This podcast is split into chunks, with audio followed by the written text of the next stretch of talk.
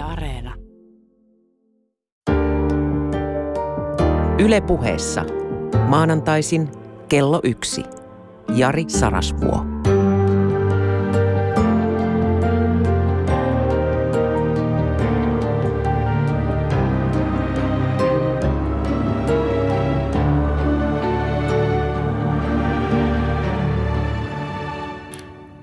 Niin.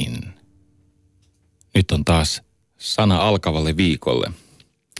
Minun nimeni on Jari ja minä olen sinun ystäväsi. Ja tiedän tämän siitäkin, että kun seuraan palautetta, niin se on, sieltä on lähes kokonaan kadonnut tämä Sarasvuo-palaute. Siellä on se Jari, jota puhutellaan niin kuin ihmistä.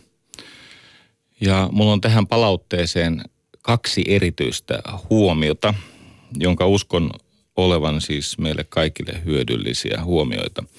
Ensimmäinen on se, että tämä viime viikon alaistaidot jakso, se ehkä yltyi siinä lopussa hieman kiivaanlaiseksi. Taisin jopa kiroilla siihen sinun herkistyneen korvaasi.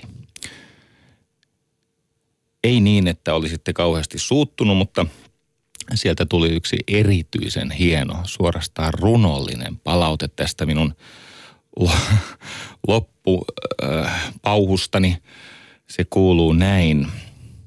Rakas Jari, älä korota ääntäsi, kohota sanojasi. Kedon kukkaset kasvavat sateesta, eivät ukkosesta. Wow. Hei, siellä on tota, hyvää väkeä kuulolla. Toden totta, kohota sanojasi, älä ääntäsi. Kedon kukkaset kasvavat sateesta, eivät ukkosesta. Tämän kun olisi nuorempana oppinut, niin voi olla, että olisi ollut värikkäimmät kedot. Toinen erikoinen havainto, tai ei se niin erikoinen ole, mutta se on ilahduttava. Jotain suurta on käynnissä, jotain kytee tuolla ihmisten keskuudessa ja se johtuu siitä, että, tai se peruste on tämä, ihmiset ovat hereillä.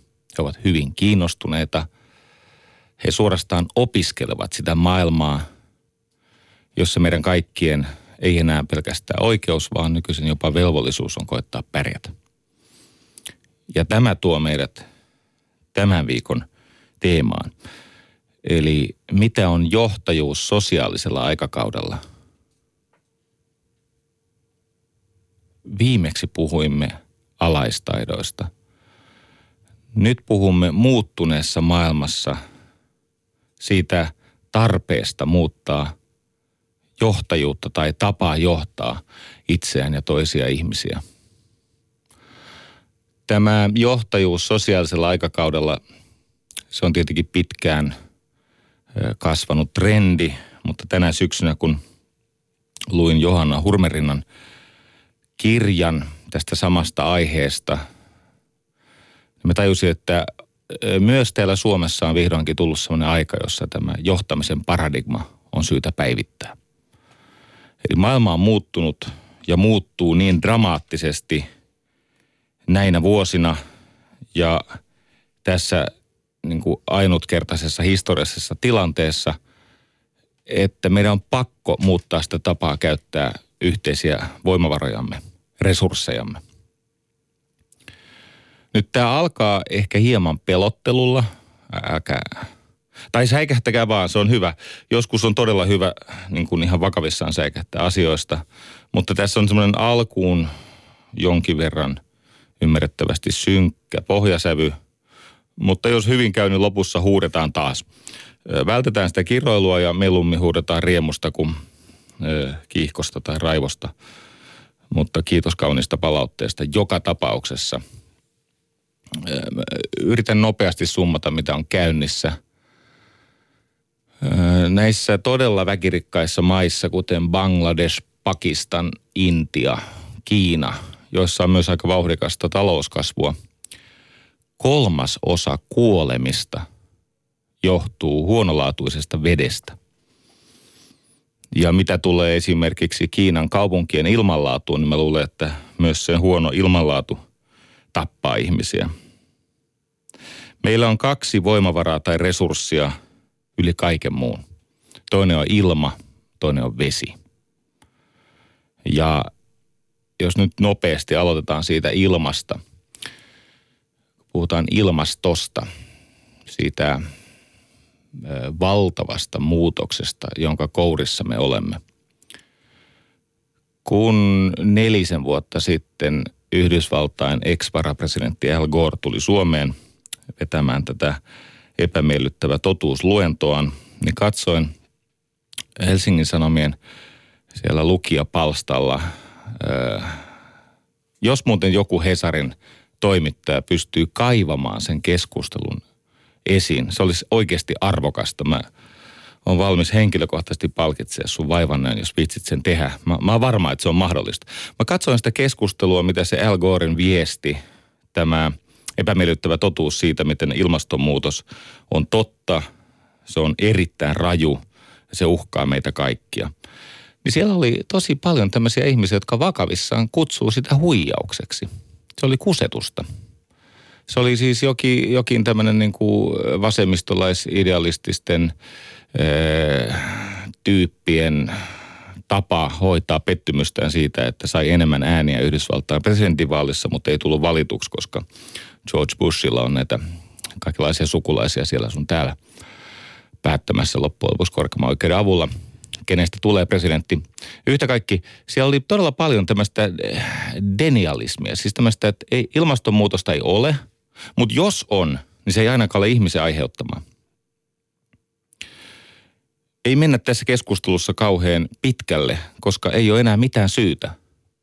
Ihan hiljattain tuli tämmöinen tutkimuskooste, jossa oli käyty läpi 10 000 vakavasti otettavaa tiedeyhteisön tekemää ja vertaisarvioimaa tutkimusta. 10 000 tutkimuksen joukosta löytyi yksi, joka yhä on sitä mieltä, että tämä ilmastonmuutos ei ole ihmisen aiheuttamaa. Nykyisin tiedetään, että 75 prosenttia näistä kaikkien kuumimmista päivistä maapallolla johtuu ihmisen aiheuttamasta muutoksesta. Mulla kävi viime, viime yönä sillä tavalla ikävästi, että mä en nukkunut kauhean hyvin.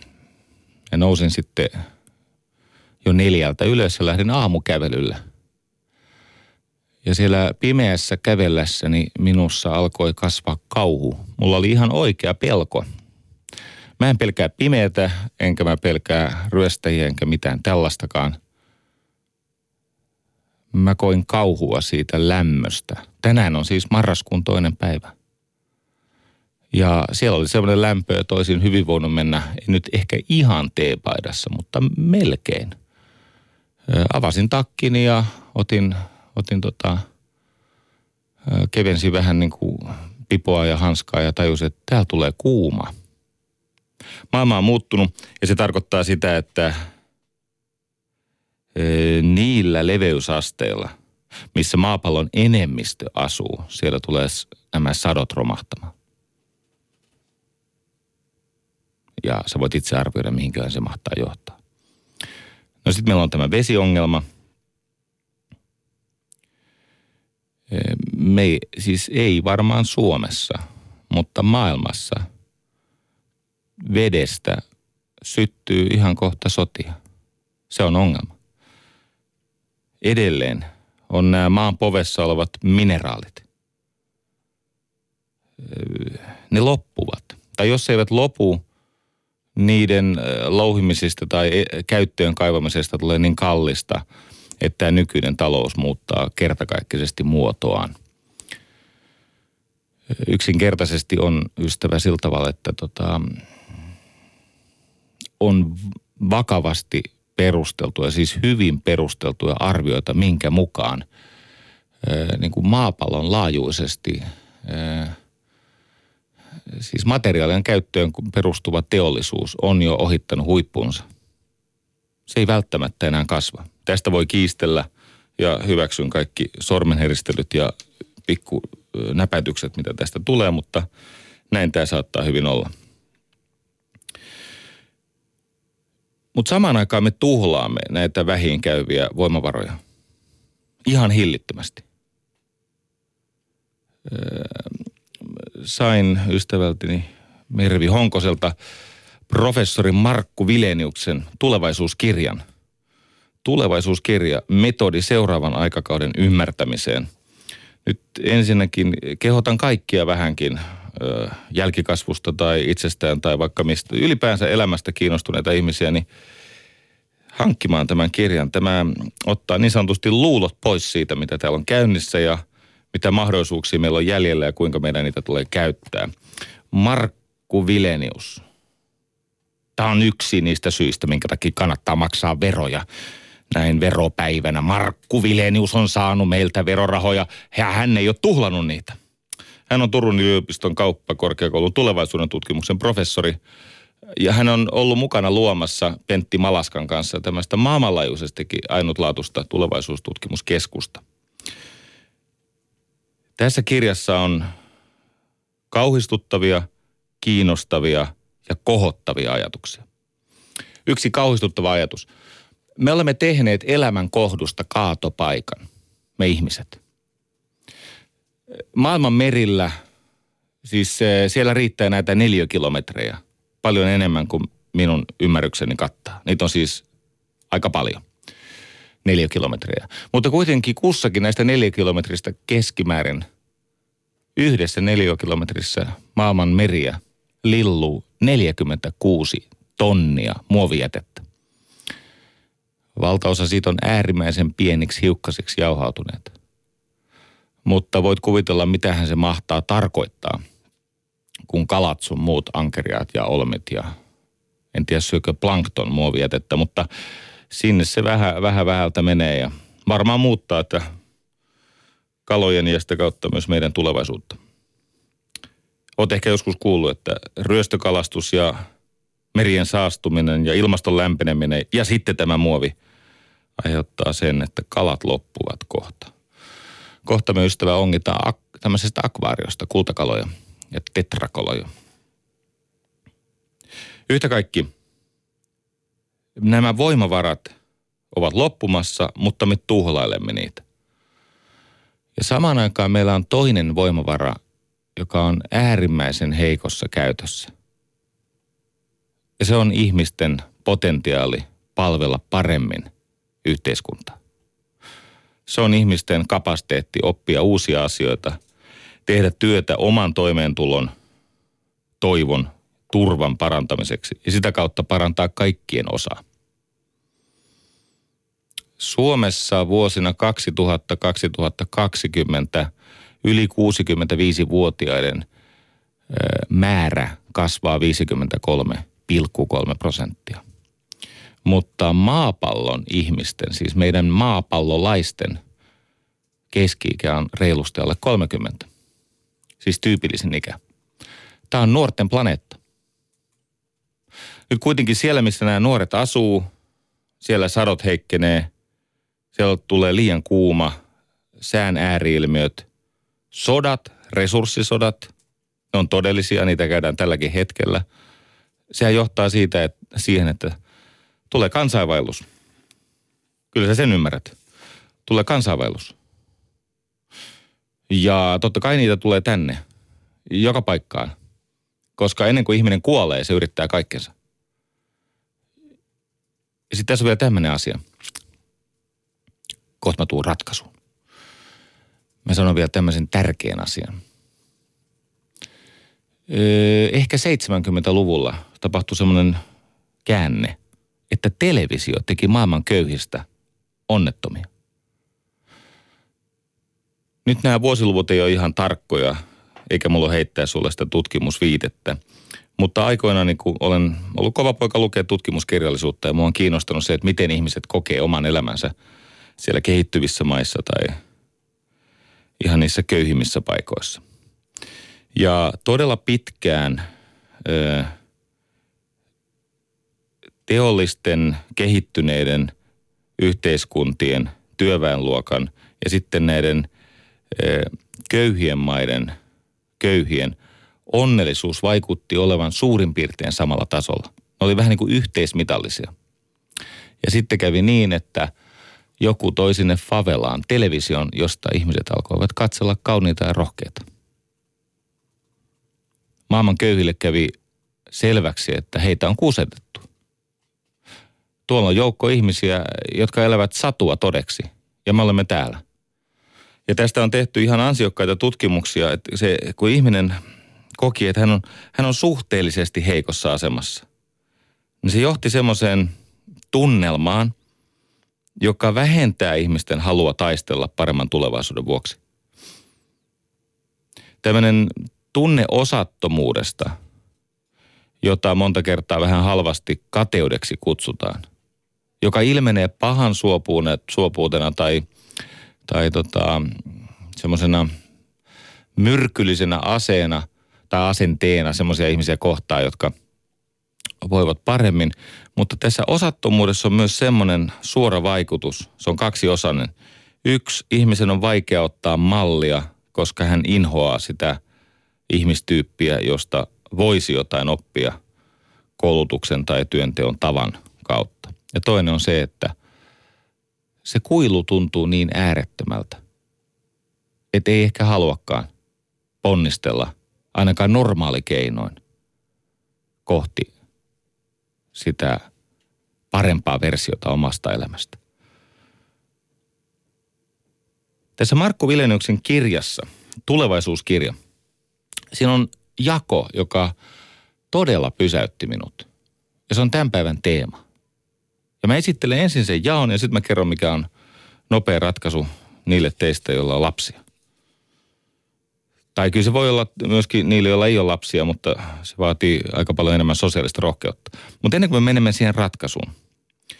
Markko Vilenius kuvaa, että, että on olemassa siis tavallaan olemassa kollektiivista tietoisuutta ja sosiaalista tietoisuutta. Ja muistakaa, tämän lähetyksen teema on johtajuus sosiaalisella aikakaudella. Ihminen on siis laumaeläin. Hän jäsentää itsensä sen ryhmän tai yhteisön kautta, minkä osa hän on.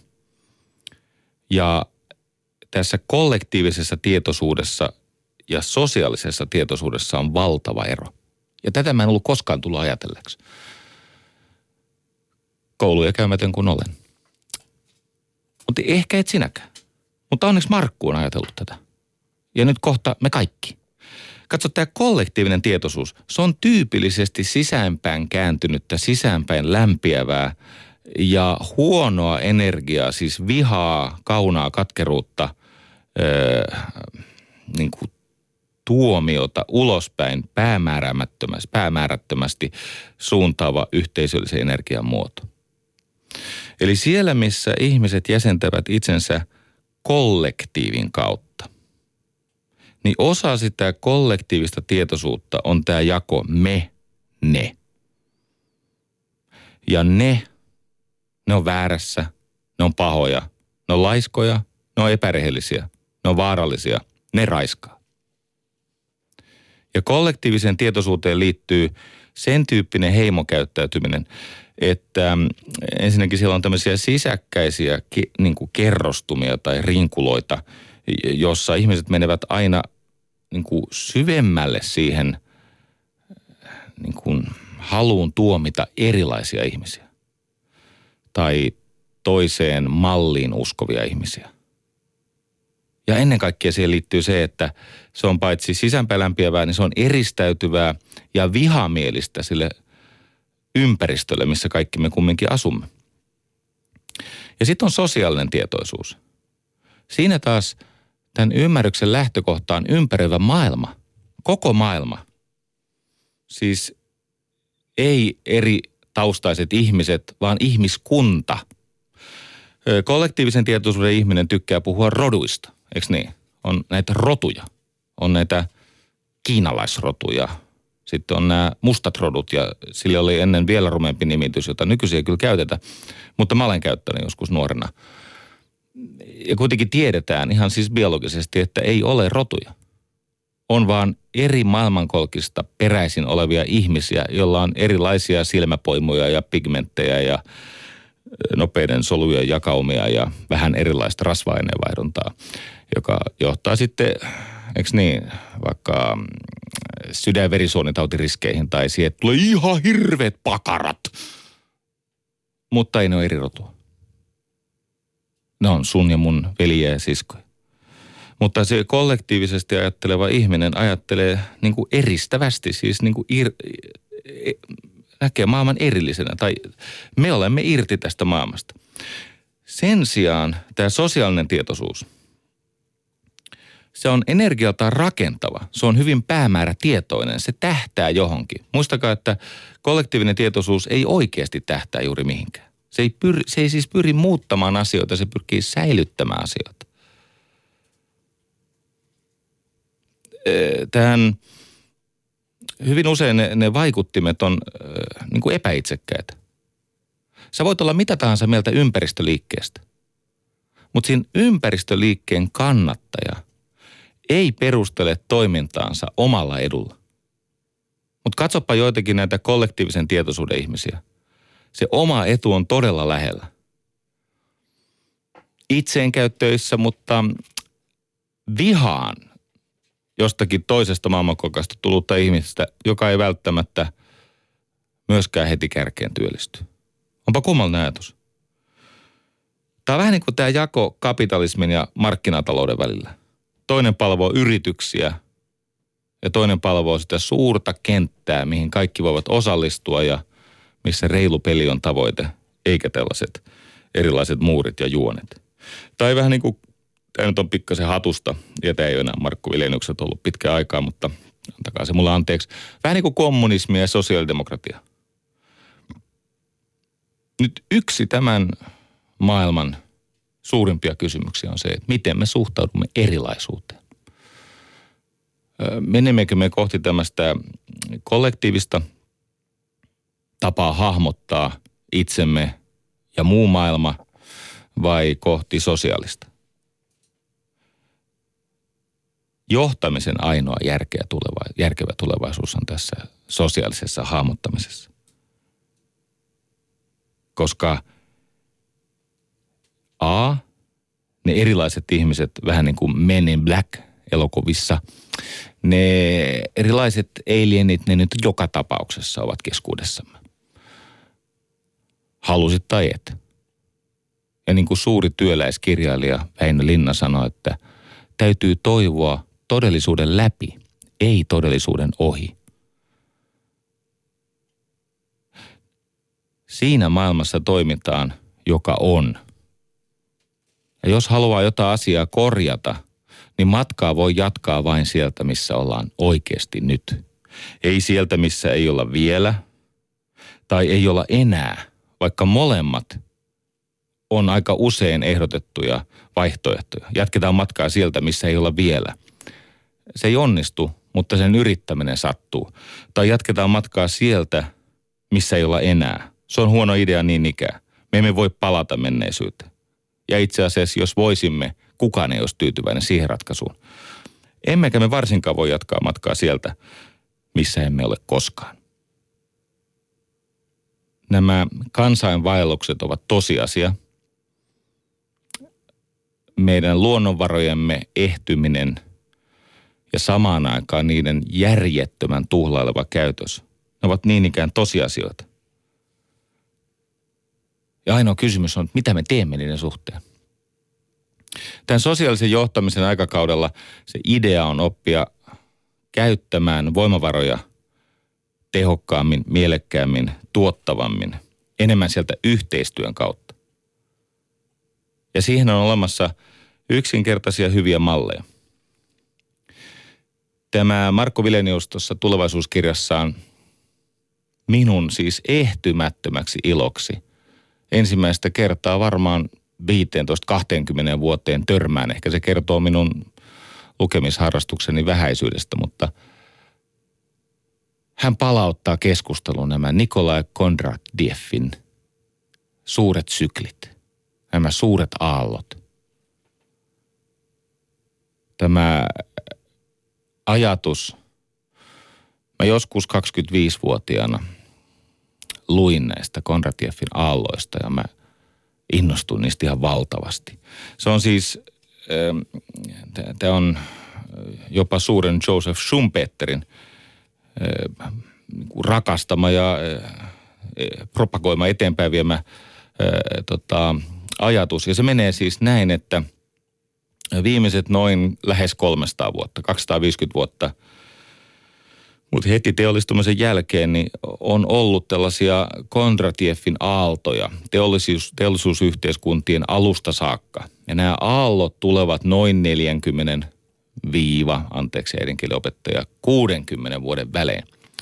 Mä muuten haluan sanoa, että lukusanojen väliin on ihan selkeyden vuoksi puheilmaisussa luvallista käyttää sanaa viiva – koska on paljon semmoisia lukusana-ilmaisuja, jossa sä et oikeasti saa selville, että mitä se tarkoittaa, jos ei siellä ole sitä viivaa. Äidinkielen opettajat, ne on tehnyt paljon hyvää työtä, mutta kaksi asiaa, missä tota, on feilattu. Yksi on yhdyssanat. Se, että peruskoulusta ei pitäisi ollenkaan valmistua, ellei osaa nyt yhdyssanoja. Unohtakaa kaikki muut paitsi yhdyssanat. Ja toinen on tämä, että kyllä lukusanojen välissä saa käyttää viiva. Eli Kondratiev. 40 viiva. 60 vuoden välein tulee tämmöisiä äh, aaltoja, vaurauspulsseja, tämmöisiä teknologis, sosiaalis, taloudellisia isoja muutoksia. Ensimmäinen aalto oli höyrykone, eikö niin? Höyrysahat. Alettiin valjastaa koskia ja sitten tuli, alkoi tulla niitä ensimmäisiä moottoreita, jotka toimivat äh, siis äh, klapeilla. Ja toinen aalto, silloin tuot, tämä oli siis 1700-luvun lopussa nämä höyrykoneet, sitten oli 1800-luvun siellä niin kuin 30, 80, mutta joka tapauksessa sitten tuli rautatiet, teräs. Kolmas aalto, sähkeist, sähköistyminen, ylipäänsä kemikaalit, eli mit, se mahdollisti sen, että alkoi alko siis ihan oikeasti massatuotanto ja kaiken näköiset asiat mahdollistu. Höyrykone mahdollisti vaatetusteollisuuden, eikö niin terveisiä James Finlaysonille, Tampere, Tampereelle, joo, perusti sinne hyvinvointiyhteiskunnan. Neljäs sykli, autot, varsinkin nämä polttomoottoripohjaiset, siis petrokemikaali, energia, liikkuminen, henkilökohtainen liikkuminen ja kaikenlainen liikkuminen. Sitten oli tämä viides sykli, jonka viimeisiä vaiheita me elämme nyt. Ja tämä on kiinnostavaa. Informaation tuotanto ja viestintä. Ja eikö kuulosta siltä, että eikö tämä ole käynnissä vielä? No itse asiassa joo. Kaikkihan nämä on vielä voimassa. Vieläkin on rautateitä ja vieläkin on bensa-autoja joillakin. Anteeksi. Mutta tota, yhtä kaikki, niin siis ainahan, eihän nämä niin kuin lakkaa kokonaan olemasta. Siis eh, höyrykoneita vielä museossa. Ehkä jossakin, missä ei ole mitään muuta saatavilla. Niin ja Juha Sipilällä on häkäpönttöauto. Sillä on eräänlainen höyrykone. Ja sehän tekee siis sähköäkin polttamalla, mutta ei se höyryyn perustu. Yhtä kaikki, tämä kuudes aalto on kiinnostava, koska siinä voi olla meidän pelastuksemme. Kuudes aalto liittyy älykkäisiin resurssien käyttöön. Tämä viides aalto eli digitaalinen teknologia. Se on tavallaan sen suurimman vaikutuksensa jo tehnyt. Siis internet ja kännykät ja kaikki tämä mm, siis joka paikassa saatavilla oleva tieto. Se on jo tullut ja se on aika paljon sitä vaikutusta tehnyt, kuten kaikki mediataloissa työskentelevät tietävät ja aika monet muutkin. Mutta seuraavassa vaiheessa tulee tämä sosiaalinen aikakausi. Terveisiä Johanna Hurmerinnalle. Koska me ehkä, jos hyvin käy, opimme hyödyntämään toinen toistemme erilaisuutta, muista tämä maapallon ikäjakauma ja kansainvaellukset, ja sitten opimme käyttämään näitä luonnonvaroja vähän viisaammin. Vähän ei riitä muuten.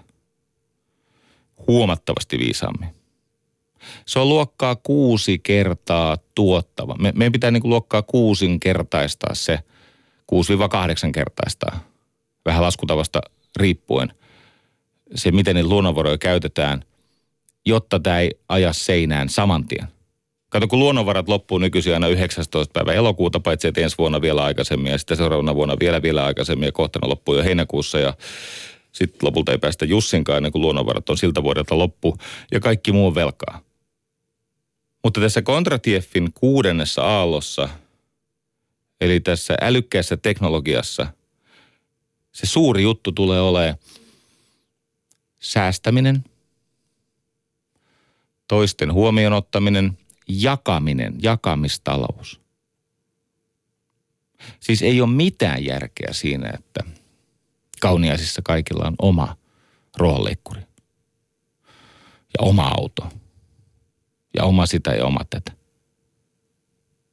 Itse asiassa kaikki olisivat onnellisempia, jos lainallisivat ruohonleikkureita toinen toisilta. Voisivat ostaa yhdessä paremman ruohonleikkurin, joka tulisi joskus myös huollettua.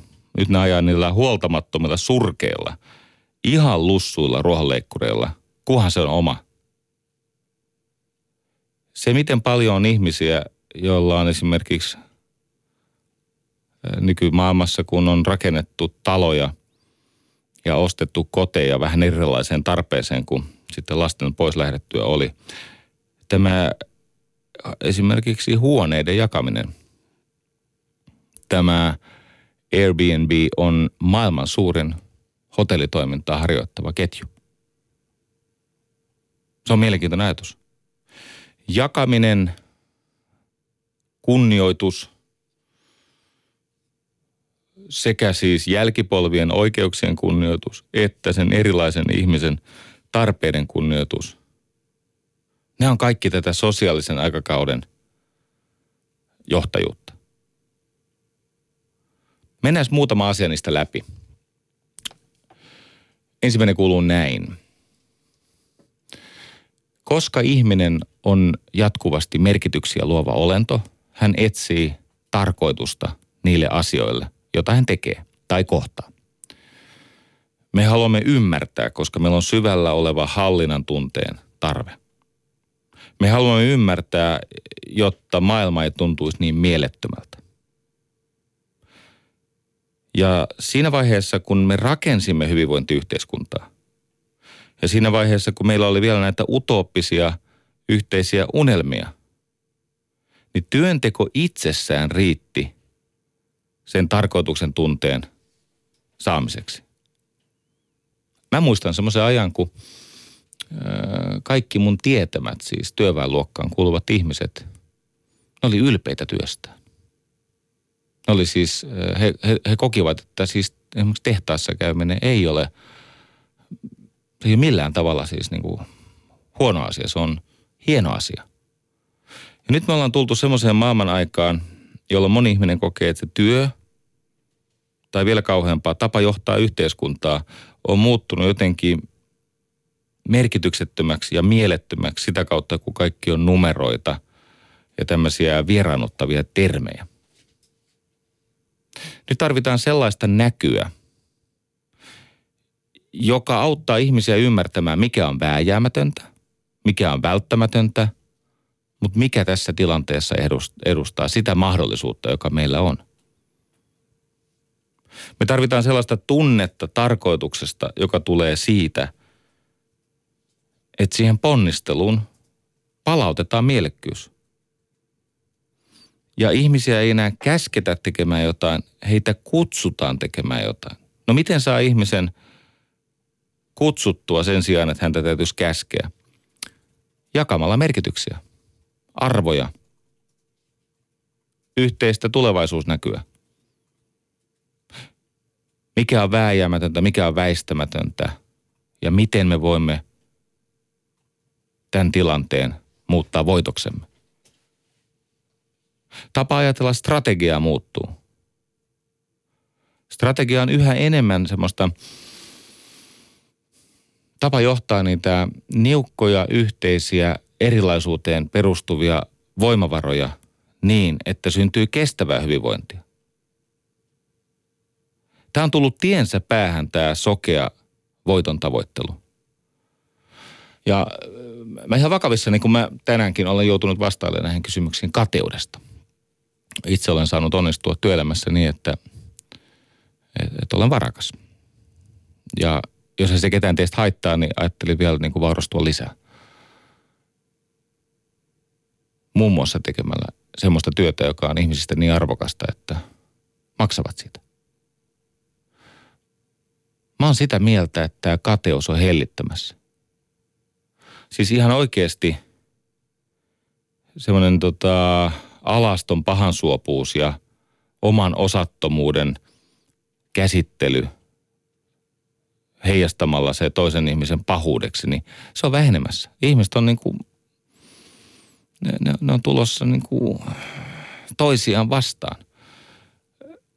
Joo, mä myönnän, että minusta se on siis rivoa, että epäonnistunut johtaja, siis karkeasti epäonnistunut johtaja, voi saada siitä epäonnistumisestaan esimerkiksi puolitoista miljoonaa euroa erokorvausta. Mä en hyväksy tätä. Mutta mä oonkin yrittäjä. Mä oon sitä mieltä, että jos ei sulla ole omaa riskiä, mutta sulla on vaan neuvotteluvalta, jonka sun kaverit on sulle luonut. Katsokaa ystävät, mä siis tunnen sen mekanismin, kun mä oon siinä maailmassa ollut. Ja voi olla, että vieläkin voisin palata, jos sille päälle sattuisin. Sehän perustuu tämmöisen nomenklatuuran, tämmöisen niin kuin porukan keskinäiseen ajatukseen. Että jos näitä johtajia ei maasuteta aivan kohtuuttomilla eduilla, niin kaikki karkaa ulkomaille töihin. Eivät karkaa. Miksi eivät karkaa? Heitä ei sinne kaivata heitä ei haluta, heitä ei haeta sinne. Mistä mä sen tiedän? No, ulkomailla on vielä hullummat palkat. Ja eh, nehän lähtee, joita kutsutaan. Kaikkia ei kutsuta. Me vääjäämättä tulemme takaisin kohtuuden aikaan. Meidän on pakko. Mutta se parantaa tunnelmaa. Se on riemastuttavaa. Mitä tulee johtamiseen ja, ja erilaisten ihmisten kohtaamiseen, niin ennenhän se oli siis, se tapahtui sieltä rakenteesta käsin, mistä mä taisin vähän kiivastua viimeksi. Ja en nyt pyydä anteeksi, mutta totean vaan, että jos hetkeäkään puhun lisää rakenteesta käsin tapahtuvasta johtamista, niin sama räyhä alkaa. Mutta kun nykyisin se tapahtuu sieltä arjesta käsin. Mä sanon tähän muutaman asian, jotka on ratkaisevia – kun on kysymys ihmisten kohtaamisesta ja ihmisten yht- välisestä yhteistyöstä ja yhteisen riskin ottamisesta ja kohtuullisuudesta.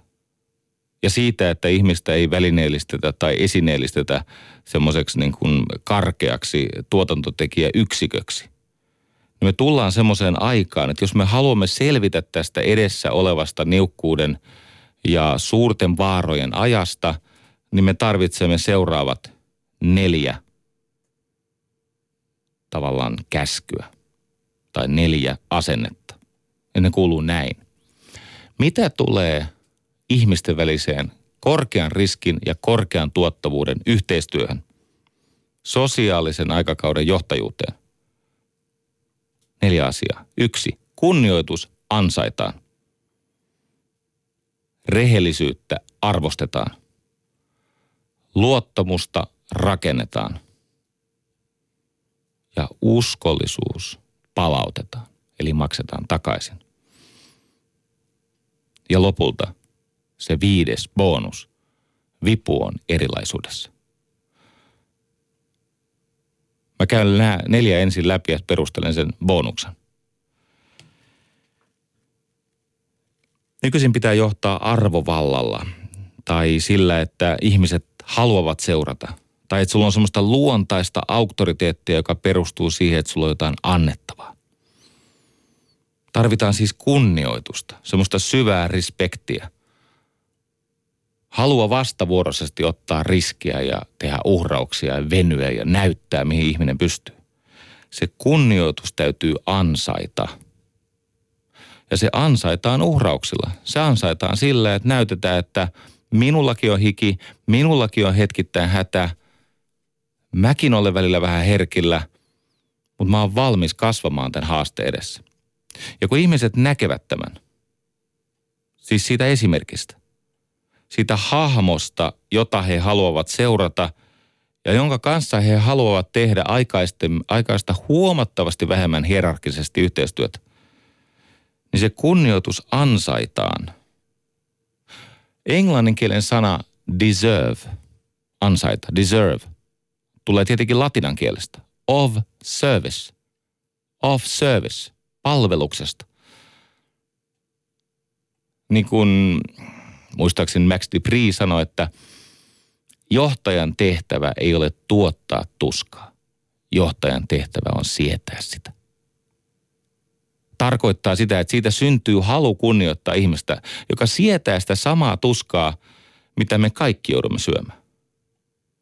Okei, ensimmäinen kunnioitus ansaita. Toinen, rehellisyyttä arvostetaan. Nämä muoviset haista paska korulauseet on ohi. Se ei enää pure. Ihmiset on fiksuja. Niitä ei pysty sumuttaa. Kun jotain on mennyt pieleen, tunnusta se. Älä kiemurtele älä pakene. älä katoa kuvasta, kun sulta odotetaan vastausta. Totea, että kävi näin. Tein tämän ratkaisun tämän takia. Ymmärrän, että ratkaisu jakaa mieliä tai jakaa tu- ihmisissä erilaisia tunnelmia, synnyttää erilaisia kokemuksia. Ja itse asiassa pieleen meni. Miten paljon helpompaa on hyväksyä se, että – Rehellinen ihminen on uskottava, koska hän tekee virheitä. Ja epärehellinen ihminen on vastenmielinen, koska hän piilottelee virheitä. Se on tosi yksinkertaista. Kolmas, luottamus. Sitä rakennetaan. Se on siis pitkässä puussa. Se on päivittäistä työtä. Erityisen arvokasta se on silloin, kun ihmisillä on jokin konfliktihistoria. Suomi tarvitsee ammattiyhdistysliikettä ehkä enemmän kuin sitten vaaran vuosien, sitten tammikuun kihlauksen, joka taisi olla silloin 40-luvun lopussa, 50-luvun alussa jotain tällaista ulkomuistista. Suomi tarvitsee kipeästi sellaista työntekijöiden edustusta, jossa se vuor, siis sekä työnantajien että työntekijöiden olematta kummankaan puolella, koska en ole mistään kotoisin, ei ole pakko valita puolia. Molemmin puolin se luottamus ansaitaan olemalla johdonmukainen, keskusteleva, neuvotteleva ja tiukassa paikassa ne faktat kohtaava. Eikä kiukutteleva, mieltä osoittava, hyökkäävä, kostava ja niin poispäin. Luottamusta rakennetaan. Pätee muuten – ihan kaikkea, mitä ihmisten välillä tapahtuu. Neljäs, uskollisuus. Ai, ai, ai, ai. Tämä, mä en ihan kaikkea tästä ymmärrä, mutta Simon Sinek kertoo kirjassaan Leaders Eat Last, eli johtajat syövät viimeisenä, sellaisesta yrityksestä – joka teki tämmöisen ratkaisun, että joka ikinen työsuhde on ikuinen. Siis niin kauan kuin se ihminen vielä niin kuin onnistuu kaasuja vaihtaa siellä keuhkoissa ja solut vähänkin sykkii, niin se on meille töissä.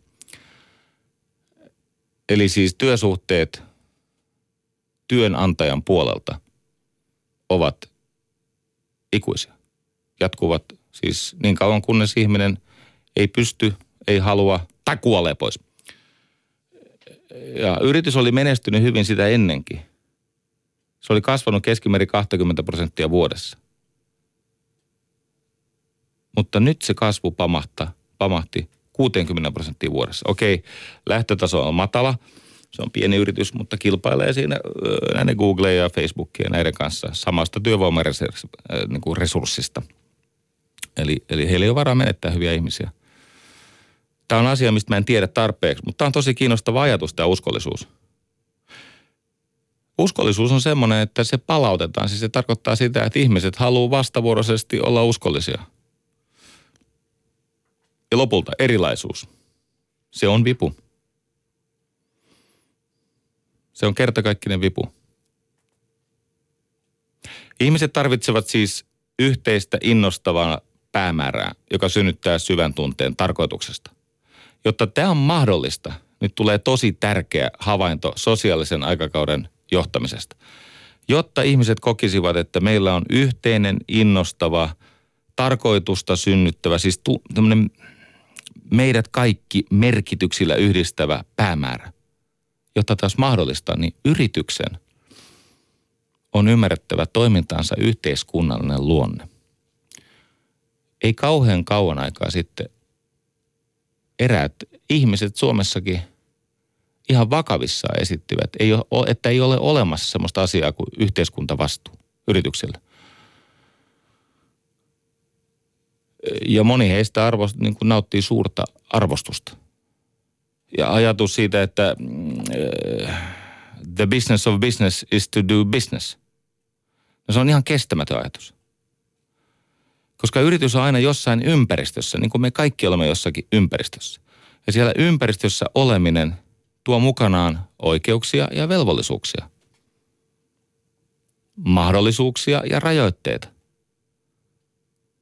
Ja jos sen yhteiskunnallisen merkityksen unohtaa sosiaalisella aikakaudella, siinä käy niin, että hyvät työntekijät katoavat, tilalle saa enää huonoja työntekijöitä, rahoitus heikkenee, tämä tiedetään jo nyt. Erilaiset kumppanit alkavat katsella, että hetkinen, onkohan tämä nyt oikeasti turvallinen kumppani. Osa kumppaneista saattaa lähteä – Esimerkiksi mä oon semmoisessa ymmärryksessä, että mun kirjaa ei myydä siellä kärkkäisellä. Magneettimedia.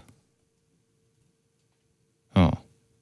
Tämä ei ole tieto, tämä on mulle ilmoitettu tieto. Itse en ole tätä tarkastanut. Mutta mielenkiintoinen ajatus. Tämä yhteiskuntavastuu on iso kysymys. Ja se johtuu, johtaa aivan erilaiseen äh, niin kuin tapaan käyttää keskinäistä valtaa.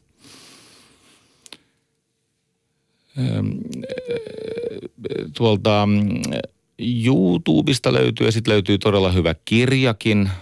Semmoinen kaveri, hän on kapteeni, sukellusvene kapteeni David Marquet.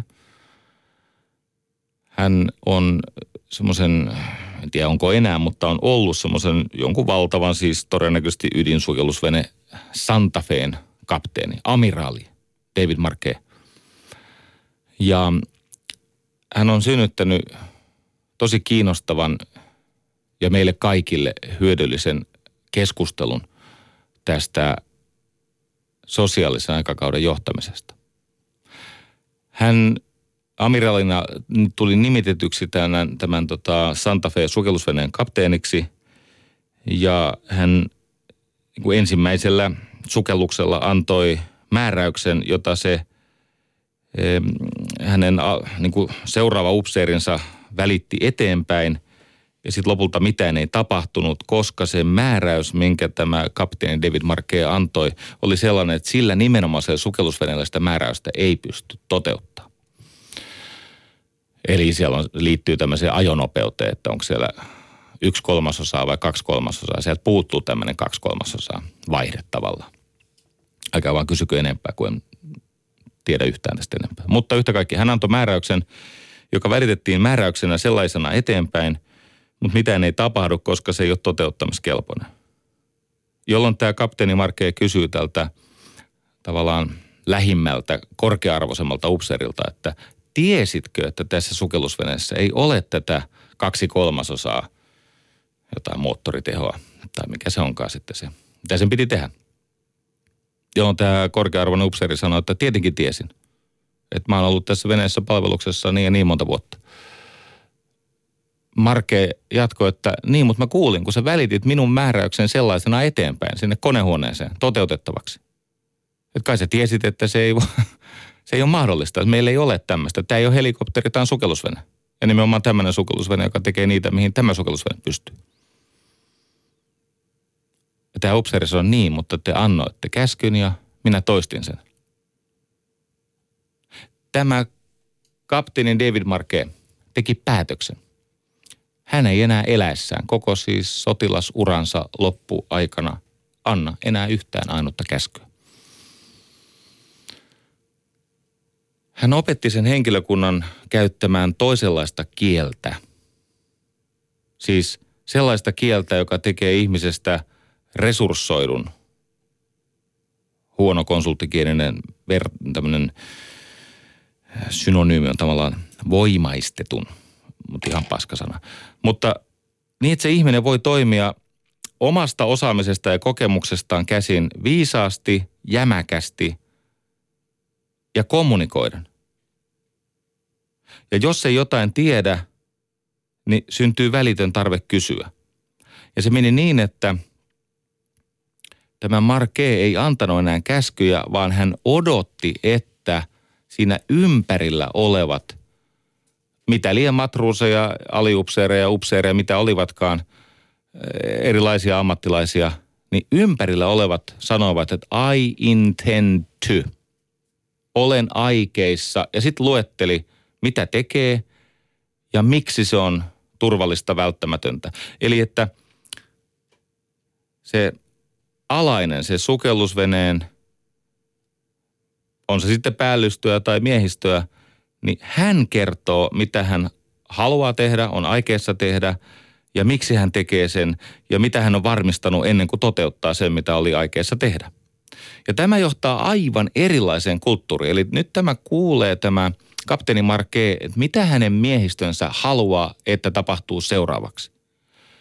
Jolloin Marke voi nyökätä ja sanoa, että okei, antakaa palaa, kuulostaa järkevältä. Joka johti siihen, että energia, johtamisenergia ei mene enää käskemiseen ja neuvomiseen ja tällaisen niin kuin komentoketjujen niin kuin sokeeseen toistamiseen, vaan siihen, että tämmöisessä hyvin lyhyessä palaverissa kapteeni kertoo, mikä on meidän tehtävä, eikö niin, missio on tämä. Pitäisi purjehtia tonne Murmaskin vähän näytille, tai mihin purjehtitaankin Kiinan edustalle. Ja nämä ihmiset tekee loput. Ja ne kertoo koko aika tälle kapteenille, mitä he ovat tekemässä. Pääsitkö mukaan? Musta tämä on nerokasta. Itse en pysty mihinkään tämän kaltaisenkaan. Paitsi, että viime vuosina olen opetellut sellaista, että mä yritän olla kirittämättä, kannustamatta, jos pystyisin niin myös kehumatta. Siis ajatus olisi se, että mä annan sen ihmisen tehdä työt ja tuntea sen välttämättömän ja ihanan hallinnan tunteen, suorastaan vallan tunteen siitä, että he ovat omalla osaamisellaan ansainneet sen sosiaalisen paikkansa ja yhteistyönsä. Tämä Markea loi semmoisen kielen. Hän teki semmoisen jaon, että millainen kieli vahvistaa ja tekee ihmisestä viisaamman ja ajattelevamman ja laadukkaamman työssään. Ja millainen kieli taas tekee ihmisestä sokeamman ja tylpemmän. Tästä on paljon tuolla verkossa, ihanassa verkossa, oikein hyvä aineisto. Sosiaalisen aikakauden johtajuus tarkoittaa siis sitä, että ensinnäkin siellä on vahva luottamus. Kaikki rakentuu luottamuksella. Luottamus on vastalääkettä pelolle. Pelko estää aidon yhteistyön. Pelko, pelko estää kunnioittamasta erilaisuutta, rakentamasta sitä uskollisuutta, rehellisyyttä, kunnioitusta, kaikkea tätä. Ensimmäinen on luottamus. Sitten pitää olla rikastava yhteisö. Rikastava yhteisö tarkoittaa juuri sitä, että siellä on erilaisia tehtäviä, erilaisia taustoja. Ja mitä suurempi tämä jakauma tai vaihtelu tai varianssi, miksi te haluatte kutsua sitä, sitä enemmän sieltä voi irrota kaikkea kiinnostavaa. Nyt kun ihmiset on energisoituneita ja sinne rekrytoidaan enemmän ja enemmän semmoisia ihmisiä, jotka haluaa rakentaa luottamusta ja sitä rikastavaa yhteisöä, niin se viimeinen askel on luovuus. Tehdään omia ajateltuja, rohkeita, mutta silti kontrolloituja ratkaisuja. Ja tästä pitää sitten käydä jatkuvaa keskustelua, että me opimme. Toinen, mitä haluan suositella, on tämän kirurgi Atul Gavande. Atul Gavande, joka on niin ikään tehnyt johtamisihmeen. Ei ainoastaan siis amerikkalaisissa leikkaussaleissa ja teho-osastoilla, vaan myöskin siellä kehitysmaissa. Ja hänellä on semmoinen aivan fantastisen hauska, hyvin kirjoitettu tarinoita täynnä oleva kirja nimeltä The Checklist Manifesto, jonka idea on se, että rakennetaan sellaisia yhteistyöprotokollia, yhteistyömalleja, jotka pakottaa kaikki ottamaan roolia. Eli nämä checklistit eivät ole muotoa read, do, eli lue, tee, ne ei ole reseptejä, vaan ne onkin muotoa do, confirm. Kerro mitä teet, tee ja keskustele.